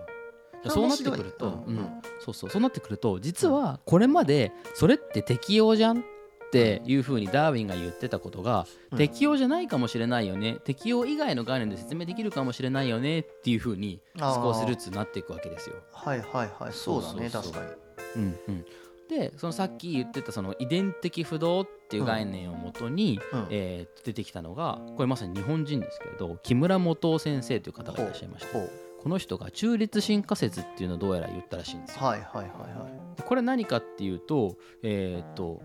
このねダーウィンは自然選択によるうん適応進化説っていうのを唱えてたわけだけど、うんこのカウンターパーティーとして、はいうんえー要はね中立進化って言ってる通り適応みたいに特定の方向に持っていこうっていう力学が働かないけれども、うんある種の進化が起きることがあるんですよっていうのがこの中立中立進化説なるほどでこの木村先生が言ったことらしいと。それ今はどうなってるのその進うんダーウィンのはいはい適応進化説と木村先生の中立進化説は今両方ありますよっていう感じなんだけどそれとどっちかが正しいですよになってるの今の結論はおー急ぎますね。あごめ んいやいやでいいよいいよそうで結論でいくと現在ではうんこれねえっとね平時と有事でどっちが有利か違うんじゃないかっていうふうに言われてるらしいとそうなんだつまりえっとうんニュートラルな状態あだから環境の負荷今せトーターツって言葉出てきたじゃんあれって環境がある種その生存状 態に生存じゃないや種の保存に対して与える影響が強いと多分トーターツがめっちゃあるみたいなうんうこんとそうにだよなそうだると思うんだけよどそういうのが薄い状態を仮に平時だというふうに捉えるとうんはい平時で、えー平時は中立進化説の方が有力っぽいあそうなんだそうだけど環境の変化が大きかったりとか、えー環境からこう得られる、えー何かしらのフィードバックが強いと、えー適応が起こりやすくなるつまり自然選択説的な、えー、と駆動エンジンによって進化が起こるというふうに説明するのがなるほどね理解するのが、えー合理的なんじゃないかっていうふうに言われているらしいはいはいはいはいではす。そうなんだ面白いねそうそうそうそうらしいんですよな。るほどそうなんそうだから、うんえっとまあ、まさにダーウィンって何をやったかっていうと、その生物の形質形質っていうふうによく言ってるけど、うんうん要は表面から見える特徴だよね生物の形質っていうのは。それがどういうふうにして環境に適応的になったのかっていう観点から出発してるからだうんダーウィンはダーウィンのなんて言うんだろうな出発点ってまさにそこじゃない敵を説明したい人じじゃないダーウィンはだからそこには一つちゃんと自分であの、ピリオド打てたってことだねダーウィンさんはそうそうまさにそうなのよだからダーウィンっていうのは残念ながら彼の時代には遺伝子の概念がなかったから、そのなんて言うんだろうひょ表に出てくる性質とその原因みたいな関係性に対しては結構もやがかかってた状態のはずなんだよねああなるほどねそうだけど逆に言うとダーウィンは表に出てきている性質に関してはやっぱりプロフェッショナルだったのでうんうん、そこの説明に関してはその適応という概念を使って一定の高めに達したんだなっていうふうに理解できるわけですよ。ああなるほどねそうでも逆に言うとその原因は何なのって言われた時に遺伝子みたいな概念はまだこの種の起源のタイミングではなかったのであーそことのはいはい関係性を説明できなかったそれが面白いねそうそう今さっき言ってた遺伝的不動っていう概念が登場してきて新たな地平がちょっと切り開かれたよねっていうところのぎまあギャップになる部分なんだよねああまさに俺それをさそれ話全然それるけどそそれが俺むしろ死に関してお起きないかなって思ってんだよねそのなるほど今の死生観っていうのははいはいはいはいそうじゃあせよく言ってんじゃん俺あのラジオで今の死生観で説明できない世界線っていうのがあるはずだって今の物理学じゃ説明できない世界線があってそはいはのいはいは死をい説明できる死後の世界を説明できる何かがあるはずだってはいは言っいはいてるじゃん言うそれがどっかでこの種の起源的なそこに切り込んでくる著書が著書籍が現れてねうんうんどんどんその学問が進化していかないかななんてことを思ってるだから今起きたようなことが俺死に関して起きればいいなっていうごめんちょっと話がそれだけどそういうことを思ってる、うん うんうん、いやそれはでもねなんか絶対にあり得るよなと思ってて、うんうん要はなんか今起きている現象を説明するための言語があるかないかってことじゃないですうか。んうんあそうそうそうそう死の話もそうだしまさにその主観的にしか観察できない出来事をさ、うんどうやってさ分析的に考えるんだみたいあなさそうそう話をすごいしてたけどなんかそこに対するそれを記述するための言語が登場したらもしかしたらいきなり進むかもしれないしあそうなんだよそうそうそうだからまさに遺伝子ってものは当時見つけられていなかったわけだけど、うんそれがあることによっていろんなことが説明できるようになるじゃんみたいな要はそ説明可能性が広がったみたいあな、ね、そうそうことなわけだよね。面白いね世の中どんどんいねやーそうう面白いんですよそうそうそうでちょっとね話それるけどさ、はいはいこの木村先 生はいなんと育種家なんです行くしかなのかい第一章であんなにバカにされた行くしかはい育種家なんですねそうなんだそうななんともねその蘭かなんかうんの品種改良をする育種家だったそうで、えじゃあ何イクシカダーウィンはイクシカを見て、うん、あのー自然選択を思いついて木村先生はイクシイクシカしてうん中立進化を思いついたってこと全然同じもの見ながら同じイクシカ見て別のものを思いついたってこと、木村先生とダーウィ ンそうそうそうだねでもねダーウィンは育種家を見て自然選択を思いついたわけじゃないからねあーもうちょっまあと確か正に確に言うとね、 うんまあそうそうそうねそうそう育育種家を見て選択という概念をねダーウィンは思いついたあーかもしれないよねう、んうんうん、そうなんですだよそうで木村先生はすごい人で日本人で唯一ダーウィンメダルを受賞しているとそこで、じゅ受賞したのはダーウィンメダルなんだそうなんですそ う対立するダーウィンメダルをもらったんだそうだからこれ結構なんか誤解されてるかなってちょっと思ったのは、えっと、その中立進化説とその自然選択説ってうんめちゃめちゃ対立してるっていうふうになんか一般には言われてるんだけど、うんまあ、科学でいうとよくあるあるなんじゃないかと思うんですけど、うん対立じゃなくてやっぱ結局補完関係だったんじゃないかなっていうことだよね。ああはいはいはいはいその自然選択で全てを説明しようとするのも誤りだし、うえー中立進化で全てを説明しようとするのも誤りで、んはいはいはいまあ、さっきちらっと出てきましたけれどその、まあ、平時と有時みたいな言い方をしたけれど、うんその環境における到達が強い時と弱い時みたいなので、まあ、どっちのあの説明モデルが有力かみたいなところがまあ、あの適宜変わる可能性があるよねっていう場合分なけんかの美学そうそうそうそんなイメージなんじゃないかなってところだよねだから、はいい、あのいわゆるなんだろう普通のうん普通のって言ったらおかしいけど、うんあの一般的な、ね、地球上の空間における我々が認識できる現象においてニュートン力学は正しいが、うん宇宙のことを話そうと思ったら量子力学とか、あーえーね、そういう説明のロジックを使わないと説明だよそうそうそうそねうみたいななんかそういう関係と、まあ、同じようなものなんじゃないかとうんうんうんいうことがなるほそどうですよね。よく納得できるね、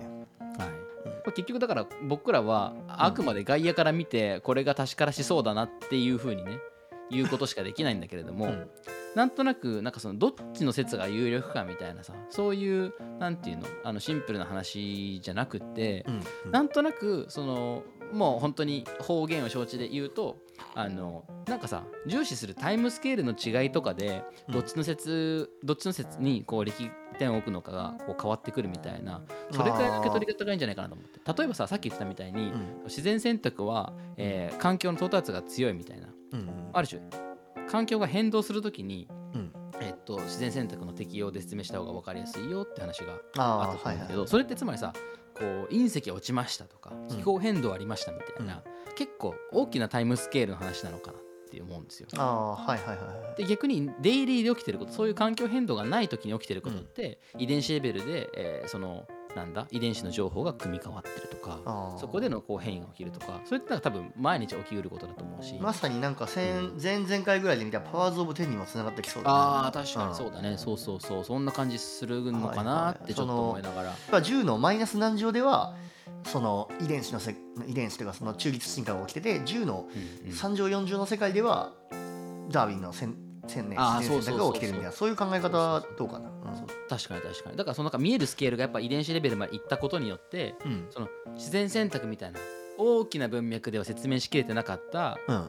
日常的なつまり平時のえー変化っていうのはこのミクロのところでは起きてるんですよってことが、はいまあ、言えるようになったっていうなんかそういう捉え方もそうだねできていいかもしないれないなと思いましたね、まあだからダーウィンのそのざっくりしたその自然選択の考えは間違っちゃいないそれはもう間違っちゃいないけどうん、よりその枝枝葉のとこを中立進化で説明できるうんうんうんうっんてことかねまあね枝葉なのか枝葉は、うん、むしろメインなのかっ ていうのはなかなかわからないところだけど確、うん、そうねだからまあ、うんとはいえね一般一般エセインテリジェントメンバーにとってはね、はいこの形質に注目したこの生物学とかって非常に面白いのでね引き継ぎウォッチしていきたいなという感じそうがですねありますけどね。はい、というちょっとだいぶマニアックな話題にもねはいはいはい、入ってしまったわけですが、ちょっと全体俯瞰してうんこれなんかラジオの進化論をね標榜している我々として、うん今回のこのお話がどう咀嚼できるんじゃろうかとほういうのをねちょっと最後にキュッとお話ししておきたいラジオ進化論に落とし込みましょうと、あそうそうそうおーまいいずねはねそこからは始まったね取り組みだったわけあですしかからも締めだしね今回ねそうそうちょっと締めに行きたいよねっていうこはいとではありますけれども、はいはいはいなんかね今回のこの自然選択と中立進化みたいなはい話うんを踏まえて考えた時に、うんなんかラジオ進化論はさずっとさこう選択してトーターツかけてどうのこうのってやってきてたわけだけれどもなんかこれ確かにそういう側面もあるなと思う一方で、うんうんそのまあ仮にね僕らにとっての環境が、まあ、リスナーが聞いてくれるとか、うん YouTube やポッドキャストみたいな配信環境だったりとか、うんうんだとするとなんか実はこのラジオ進化論の取り組みってこのリスナーだったり YouTube だったりポッドキャストみたいな環境に対する適用だけじゃなくてうんなんかこう実際にやってる我々の、うんまあ、興味関心ランダムな興味関心によっておこうう突き進んでってるものなんじゃないかとなんかそういう理解をしてもいいんじゃないのって思ったわけですよ。だからずっと俺たちはうん俺たちのその語らじを年表の中で今18001900うん年ぐらいになったってことかずっと俺たちは自然選択 のあのー自然選択のレールの上に乗っかってると思い込んできたけど、うんうん実はうん中立進化、そうそう俺たちの意思によって突き動かされていたんだってことに今そう我です々が気づけたってことあそうそうそうだから遺伝子というねあのーものをこれまで知覚しない状態でうんあのー適応だ進化だって言ってたわけですけど進化は適応でも起きるし、うんさっきのね遺伝的不動みたいなことでも起こるというとこなのでうん逆に言うと遺伝子っていうものをこの「カタラジオ」の中でねうんこう表現するなら何だろうかって考えると、うんその山上ミントっていうねこの二重らせん、いい言語れ葉ないっていうことなんじゃないですかいい言葉話ですよ。山上ミントの二重路線なんというパンツラインでしょちなみに今日二重らせの話一切してないんですよね。うあしてなかったっ けあそうそうあのそう二重路線について補足しておくと一応そのメンデルさんとかその木村先生の後に1960年ぐらいはいはい、はワい。トソンさんとクリックさんっていうあうのん2人組がうん DNA 遺伝子ははいはい二重らせん構造であるっていうその二重よく多分皆さんが思い浮かべるこの遺伝子って言って思い浮かべるあの絵まあ砂時計が2個組み合わさったみたいな絵はうんあれは二重らせん構造といってうんうんうんあの ATGC アデニンチミングアニンシトシンっていう4つの組み合わせで組み合わせが相互にピッピッピッピッピッピッってお互いついて、そそれがぐるぐるっとねじれた螺旋になって、うんそれが遺伝情報なんだよね、はいはいはいはい、うん、それが DNA 二重螺旋構造でそういうの二重螺旋構造があのタンパク質を作っていると、うんうんあつまり我々山上ミントの二重螺旋構造はカタラジオというカタラジオの作品というタンパク質を作っているうんなると、うん、いうことでございますよねほどおおいいそうでそうすそうねいいですねでその面白いなと思ったのがうん遺伝子ってうんエクソンとイントロンっていう概念があってほうほう何ですかそれは何かというと遺伝子の中にも遺伝情報をちゃんとコードするいや遺伝の情報をしっかり次に伝えていくタンパク質になる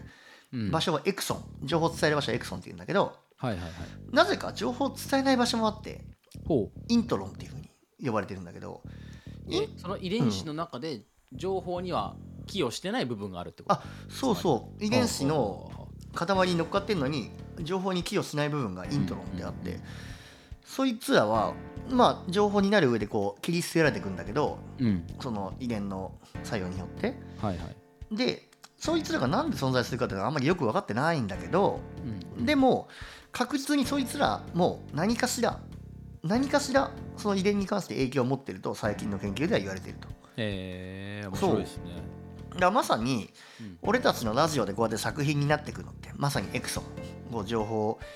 どんどんこう YouTube とかに載せていくこいつらエクソンだけどその間にこうんう作品にならなかったさあの会話とかいろいろあるわけじゃんこう俺たちのやり取りだったりまあイントロもいっぱいあってまさにこの山上ミントの二重螺旋構造だなとあなるほどねそうそうそうそこに着地するわけですねそうえーそのイントロンって要は盲腸みたいなこと、あ簡単に言うとまあまあその機能的に意味がないっていう意味ではその盲腸すら今意味があるかもって言われてるって意味でも盲腸に近いかもしれないああそうなんだそうそう盲腸もなんか今そのリンパのなんかなんだかちょっと専門じゃないんだけどその盲腸も今体にとって何かしら免疫的ないい意味を持つんじゃないかって言われたりしてるからはいはいはいはいは不要なものが今見直されてる体の中でいなるほどねそうそなるうほどねミクロでもマクロでもうんうんうんうんちなみにさ、はい山上先生ははい何を研究してるのかって話にちょっと戻りたいんだけどさはいさっきさその、はい遺伝的不動のね説明した時に、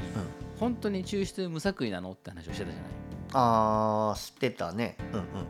これをさ作為にすることって可能なんですかあ可能ですよおおそ実れどうはいうことですか僕研究してるのはあのスニップっていうはいはいはい一塩基多形一塩基多型って呼ばれるスニップって呼ばれてるものなんですけど、まあ、ちょっとほうほ全然説明が足りてないから説明すると、 うんさっきその ATGC っていうその二重螺旋構造はうはい ATGC の繰り返組み合わせでできてますって言ったけど、例えば AGATTCA って組み合わせだったとしようはい GATTCA があれ G ガタカじゃないですかガタカですよ よく気づきましたねあガタそカうちなみにガタガタカって皆さん知ってますガタカってねガタカやばいよはいあのガータカっていうガタカっていう映画があってねちょうどそんな話してる場合じゃねえんいだやいやしてるんだ けどガガタガタ映画があって、まあ、ミントから教えてもらったんだけどあのまさにだからあれいつの映画1980年ぐらいの映画いや90年代じゃないあ90年代かうんその遺伝子本当にだから遺伝子で出生前診断みたいなのができて、うんその優秀な遺伝子のやつだけがこう生き残っていくだからあのあれがあの体外受精の技術がすごい発達してうん体外受精ですごい優秀な遺伝子だけが残っていくみたいな話だよねガタガタって。はいはいそうだでねそんな中体外受精されてないそのナチュラルボーンのやつが一人いてそいつがそのうんすげえ体外受精のエリート遺伝子エリートの中でちょっと頑張って宇宙目指そうみたいなそういう話なんだけどはいはいそうなんですよねで主演がねイーサン・ホークとジュード・ローとでユマさんもよかったわあれいやいい話なんだうんまあっていう話は置いといてあそうそうそうででででそのガタカなんだけど、う んガタカガタカじゃないそうででまさにガタ,、まあ、ガタカみたいな世界はもう世界はもう今もうできてるって話はまあ後でするんだけど、はいあのまあ、GATTCA っていう遺伝塩基対の配列だとしてそれがうん GATTAA になったとしようその C が A になっちゃったとはいはいはいはいそれをスニップというふうに1塩基多型でその変わるのがうんその全然他の人に見られなくてそいつだけに起きたんだったらそれは突然変異ミューテーションと呼んでんだけどうんうんうんそれがある程度決まった何何千人何万人に起こる変異っていうのもあってその GATTAA の C が A になるっていうのがうん何万人単位で起きるっていうことがあるんだよそれもあるああるんだよねえーえそそそれってじゃあそさっき言ってた遺伝的不動みたいなことが起きてるってこあそうそう多分それがなんでそうなるかってとこまではちょっと俺説明できないんだけどとはいはいだからでも事実とあるしてある集団の中で、うんうんえーとまあ、特定の変異同じ共通の変異っていうのがある特定の特徴を持ってる人に対して起きることがあるっそてうこそとうだから簡単ににしかもこう人種とかでも結構違ったりするんだけど簡単に言うと、ここのまあ俺らその遺伝子ってこう地図でな何番の何番とかいうふうにコードするんだけど何番の何番が何番の何番の C が A になってるやつが3%いますみたいなもうもはいうはデいータであるんだ、日本人では3%あるはいはいで面白いのが日本人では3%アメリカ人では95%もう日本とアメリカで全くこうあの人種によってその行動される遺伝子が全く違ったりして、はいはいはいそうそうそうそうそういう変わってるのをスニップって呼ぶんだけどうんうんで俺はそのスニップの研究をしててほあの例えばその俺が今やってる研究っていうのはううんあのコレステロールが高い人間をうん150人ぐらい集めてうんでそのコレステロールに関係がある遺伝子を全部バーって調べる機会があるんだけどはいはいはいはい150人全員調べるとある1個1個だから世界に6つある6つの場所で明らかに他の遺伝子と違うスニップが見つかってあほうこの6つのスニップがコレステロールに関与してますよってことがあの分かりましたってことをこの間あのシカゴの学会でちょっと発表してきましたよっていうなるほどねそうそうそうでそれはコレステロール値が高いっていう現象を、うんその原因となる遺伝子をとある種特定したに近いってことだよねあそうそうそう特定してさらにうんその遺伝子がうんあるかないかそのしかも1個ある2個あるっていう概念があるんだけど、その何個あるかでスコアつけてうんそのスコアが高い人間が本当にコレステロール高いかっていうのは他の人間でこう実験あの検証したりとはいはいはいかはいそういうこともちょっとやったりとかあなるほどねそう遺伝子だから究極言えばそのさっき言った遺伝子でいろいろ情報を取れ遺伝子で病気の予測できますよって話だけどはいはいこの俺が今回見つけた6つの遺伝子があるかないかっていうの組み合わせでうんあうんうん多分コレステロール高くなっちゃいますねみたいなことを言えちゃうかもしれないよっていう研究をしておりまですもそれはじゃあある種遺伝子の意味論的な話ですよねあそうそうそうそ遺う伝そう子この塩基配列がどういう意味を持っているのかっていうのを考える仕事ってことあそうそうあのなるほどね、見つけるまでは多分機械でもう次世代シーケンサーっていう遺伝子をバーって全部読む機械があってそれでもう出してくれるはいかはらいはいはそれがどんな意味を持ってるかっていうのを意味付けするのが我々のなるほどめちゃくちゃ面白いじゃないですかあそうそうそうそういうことやってますそれはだからある種、今言ったみたいになんかそのなんだろう、うある特定のうん塩基が違ってるよってことを見つか、みをなんか見見つけられたわけだよねそそあれはなんかそうそうそうどういうきっかけで見つけられたのそのそれはでもそれはもうきっかけっていうか、うあのもうコレステロールが高い人間あもちそろうそんそううか狙ったのかそうそう違うどの塩基が違うのかを探しに行ったのかそうそうそうそうかもしかしたら違う延期なんてああるのかないのかそれは分かんないけど、うんバーってこうとりあえず網羅的に全部もう調べたら6つ浮かび上がってあこいつらだっていうふうになるほことどにななっるほどてで実際その遺伝子がそのある内容を他の人にも適用したらやあやっぱりこいつら関係してるんだっていうのが分かりましたよっていう、はいはいはいめちゃくちゃ面白いですねじゃあそれはなんかある種機能法的にどの遺伝子かっていうのを特定して、うんであこの塩基対だってなったらでそいつが含まれてる人はコレステロール値が高くなるだろうっていうような予測に使えるようになるあそういうことですそういうことですまさにそういうことでございますなるほどなるほどめちゃくちゃ面白いですねそうそう面白いでしょそういう時代に生きてるんですよ我々いやもうマジでガタカの世界じゃないですかそうだからガタカ、カ的なことはもう全然できてうんその今さその最近話題もちょっと前だけどクリスパー・キャスナインっていうほうあの神様のハサミって呼ばれてるもう今はい遺はいはい伝子を出生前とかにもう遺伝子が遺伝子を全部バーっとこう生まれる前の子供の遺伝子全部出してうんそこにがんとかになる遺伝情報があったらそれをもうあのそこピンポイントでプップッとハサミみたいに切って置き換えるっていう技術が今あってなるほどねでそれを倫理的にするかどうかっていうのはちょっと今あんまりあの知らないんだけど一応そういう技術があってこの2010何年かにノーベル賞を取っててそれではいはいはいはいそうなるほどねでまさにガタカの世界でもう遺伝子操作ができちゃうんだよね簡単に、なるほどねそれってさつまりだけど、うん例えばねうんがんになる原因を、うん、えー生まれる前に排除するってことじゃないですかあまさにまさにつまり生まれる前に、うんその遺伝子を持ったうん個体がどういう死に方をするかをコントロールできるってことだよね、あそうだねだかあらのちょっと言い方を変えると極端な言い方をするあそうそうそううそうそういうことなんだからあのあで俺の中にも多分もう遺伝子調べりゃどっかで何歳で何が発症するかって多分分かるんだよねあはあはあでそれを知った上でどうするかっていうのを多分多分だけどあんまりそういう話聞かないから俺たちがあのクリスパーキャス9で遺伝子情報を書き換えて直すってことは多分してないと思うからなるほどそうまあただその遺伝子調べてコレステロール高くなりやすいから気をつけましょうみたいなそういう外来はもう今もやってるもうそれはもう今現実的に行われてるそうもうけ結果をねどう受け止めるかって話だったねあそうそうそうそうそうそうそうそうなるほどなるほどガタガタいやー面白いですねそうそうそう面白いですねいやなんかすごい面白いなと思ったのはさう結局今の話ってさ、んうんいかにして人間がその死ぬ確率を下げるかみたいなああそうだ逆に言うと、極まあ、な極論長く健康に生きるかっていそううんうんううんことに向き合った結果、うんまあ、今みたいな、まあ、ある種遺伝子工学みたいなさうんうん領域が出てくるわけじゃうんうんうんないですか。うんでそれって結局対症療法的なことをするのではなくて原因を突き止めようってなったらうん死を先延ばしにしようってする考え方は生まれる前に遡らないとできないよねって話になってくるわけだよね。死を先延ばしにするかちょどどういうことだああつまりさその、うんうんえっ、と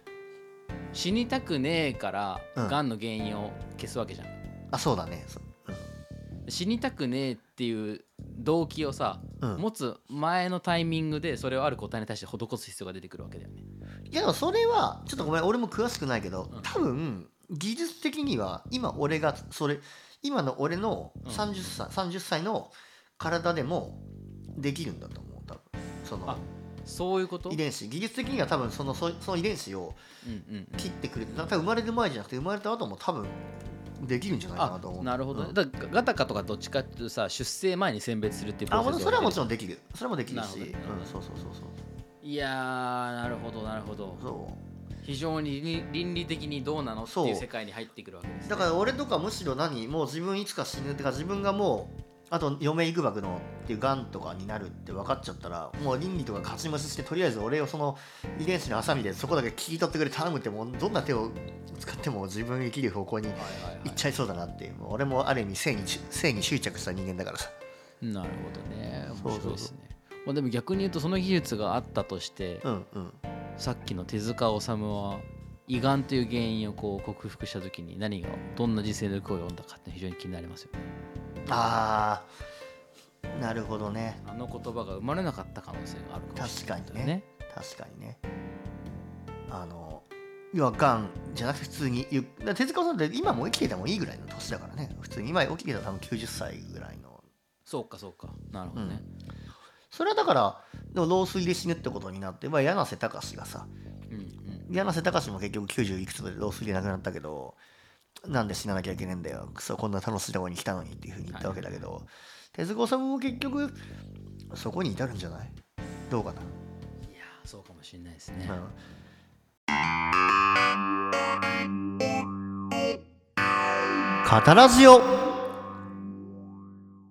どうでしたかここまで改めて振り返ってみて、いや面白かったねてかまあラジオ進化論のその最初からの今思い出振り返ると結局ね本を読めないことから始まり4章で盛り上がって離れようとしたけど結局ラジオ進化論やっぱ戻りたいとなり今にいたり最後は結局自分の研究してる遺伝の話まで引っ張り出してなんかすごい面白い企画だったなといや本当だよねだから要は現代に通じるねそうそうそうそうそうお話だそうったわけだもんね完全にね、うんうんなんかね俺今その大学院の卒業論文で遺伝の今話したことを論文書いてんだけどはいはいちょっと日々のそのね業務が忙しくて手が止まってんだけどちょっと逆にこのカタラジオが モチベーションになってまた書こうかと思ったああめちゃくちゃいいじゃないですか 論文が進むラジオはなかなかないですかあの論文完成したらこのラジオで発表します らめちゃくちゃ面白いじゃないですかそう消毒会しますよ消毒会いやーだからなんか今日の話、まさにその手塚治虫の話とうんうん結局その遺伝の話に最後なってうんで遺伝の話をね遺伝のエラーを克服しようとした結果いかにこう長生きするため健康に生きるためにその遺伝的な原因をこう除去していくかって話にもなってくるわけじゃなあいそうだねそうだねそうするとこの進化論の話も死の話ももう一つながりでつながってるよねっていう、そういうことだよね。結局だから一つのテーマをなんかコーナーに分けてるようで結局この一つのなんか壮大なテーマを俺たち扱ってたってことかこれまさかいや確かにそう言えるかもしれないうんでもそのテーマが何なのかって言われたらさパッと言えんよな何なんだろうなこれはな言葉にできないねうんなんだろうねなんかなんだろうねっていうか多分これ新し新しく俺たちが名付けてもいいような何かな気もするけどねこそうなのの死だったり進化だったりを取り巻く、うんこの学問そうねそうねパッといやそうなんだよねだから個体に注目すると死だしあ種に注目すると進化だしみたいなそうなんだよねでもっと別のレイヤーでもっと別のスケールで言ったら宇宙かもしれないしみたいなそうそういうことなんだよそうだよねなあミクこロこマにク名ロ前を付けたいですなミクロマクロ学みたいななんだそれひどいもんだなんだっけさっきひなたにコスモコスモなん てあこあコスモえっ、ー、とねコスモワールコスモライなんだっけコスモワールドだっけ違うなそれいやいえやーなんか違うやつだと思そうそうそうそう、コスモワールドってなんだ それあれじゃん、横浜のみなとみらいの遊園地じゃん。あの、 うそうコスモワールドねそう、でかい金足ある。コスモなのかワールドなのかはっきりしろみたいなそうそうそうそうそう。うまいこと言うね。というところで非常に名残惜しいんですけども今回で、えーラジオ進化のコーナーは最後というところですがはい。このねラジオ進化論っていうのはもともと進化論を読むコーナーのためにこしらえた概念じゃないですよねそうだよね。あの、うんもともとは、このラジオ自体を俺たちで進化させていこう。ラジオで遊ぼうぜっていうスタンスで始めて、そう名前がラジオ進化論だったから、進化論を読もうっていう、たまたま偶然の産物なんだよね、この進化論読んでるのは。そうなんですよだからラジオ進化論システムをラジオ進化論はしせずということですねそうだね。だから俺たちはこれからもラジオ進化論を標榜し続けますよ。はいね。ということでございます、はい。はい次回どうなるかというのはねまた来週のお楽しみっていう感じですそねうだね。うんまあ、何かしらの形でラジオで遊んでいくというのが我々のスタンスなので、ははいい、お楽しみにしていてください。はい。というところで、今日はなんかお後がよろしくない感じもありますけれども、この辺で終わりにしましょうか。名残はい。惜しいですね。では、ラジオ進化論編、閉幕。ありありがとうございました。がとうございました。